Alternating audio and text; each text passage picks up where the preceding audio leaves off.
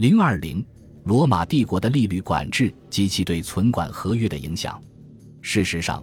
古代的罗马世界始终执行利率管制。罗马法的基石十二铜表法的第八表就明文规定，利率上限为十二分之一或百分之八点三三。从公元一世纪之后的几个世纪里，利率绝大多数时候都被限制在百分之十二或百分之十二点五。这个利率水平在国泰民安、农业恢复和商业贸易发展的年代对扭曲经济的影响并不明显，因为增加的收入和储蓄使金钱供给充足，资金成本也相应的便宜，便宜到大大低于这个利率管制的上限，使利率管制徒有其表。如公元一世纪的大部分时候。实际利率都远远低于这个水平，维持在百分之四至百分之六。但是在内战、对外战争、政治选举和社会动荡的年代里，真实的利率水平一定会突破这个法定的利率上限。公元二至三世纪，真实的利率明显高于法定上限水平。按法定利率，没有人提供资金，致使资金短缺。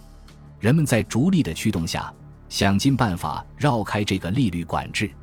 例如，法学摘要认定保管人在托管人的要求下不能及时返还金钱财物是偷窃行为，而且还必须交违约的罚金。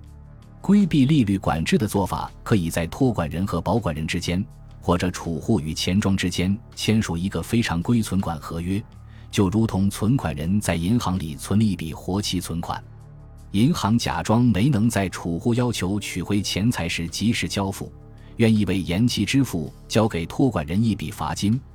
而这笔罚金实质上就是借贷合约下付给储户的利息，其本质就是以活期存款之名行定期放贷并收取利息之时。我们有理由相信办法不止这一种，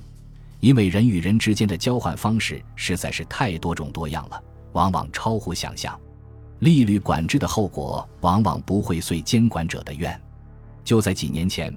我国居民把钱存在银行里，必须接受银行存款的利率上限限制。储户为了提高回报，纷纷把钱存到了各类宝宝产品中。这就和罗马帝国时期以活期存款之名行定期放贷之时来规避利率管制类似。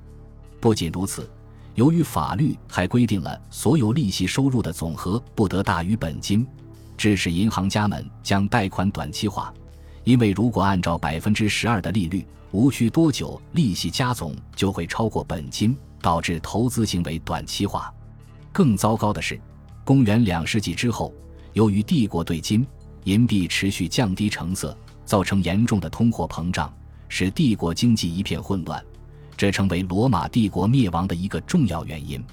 银行也在这个过程中难以为继。在持续的严重通胀和法定利率上限的双重挤压下，完全失去了生存的空间，基本萎缩成了金银匠的辅助生意，又延续了一千年的拜占庭帝国一直维持扎实丁尼法典的传统，始终基本维持百分之十二点五的利率上限。分崩离析的西罗马帝国在公元四百七十六年就进入了漫长的中世纪。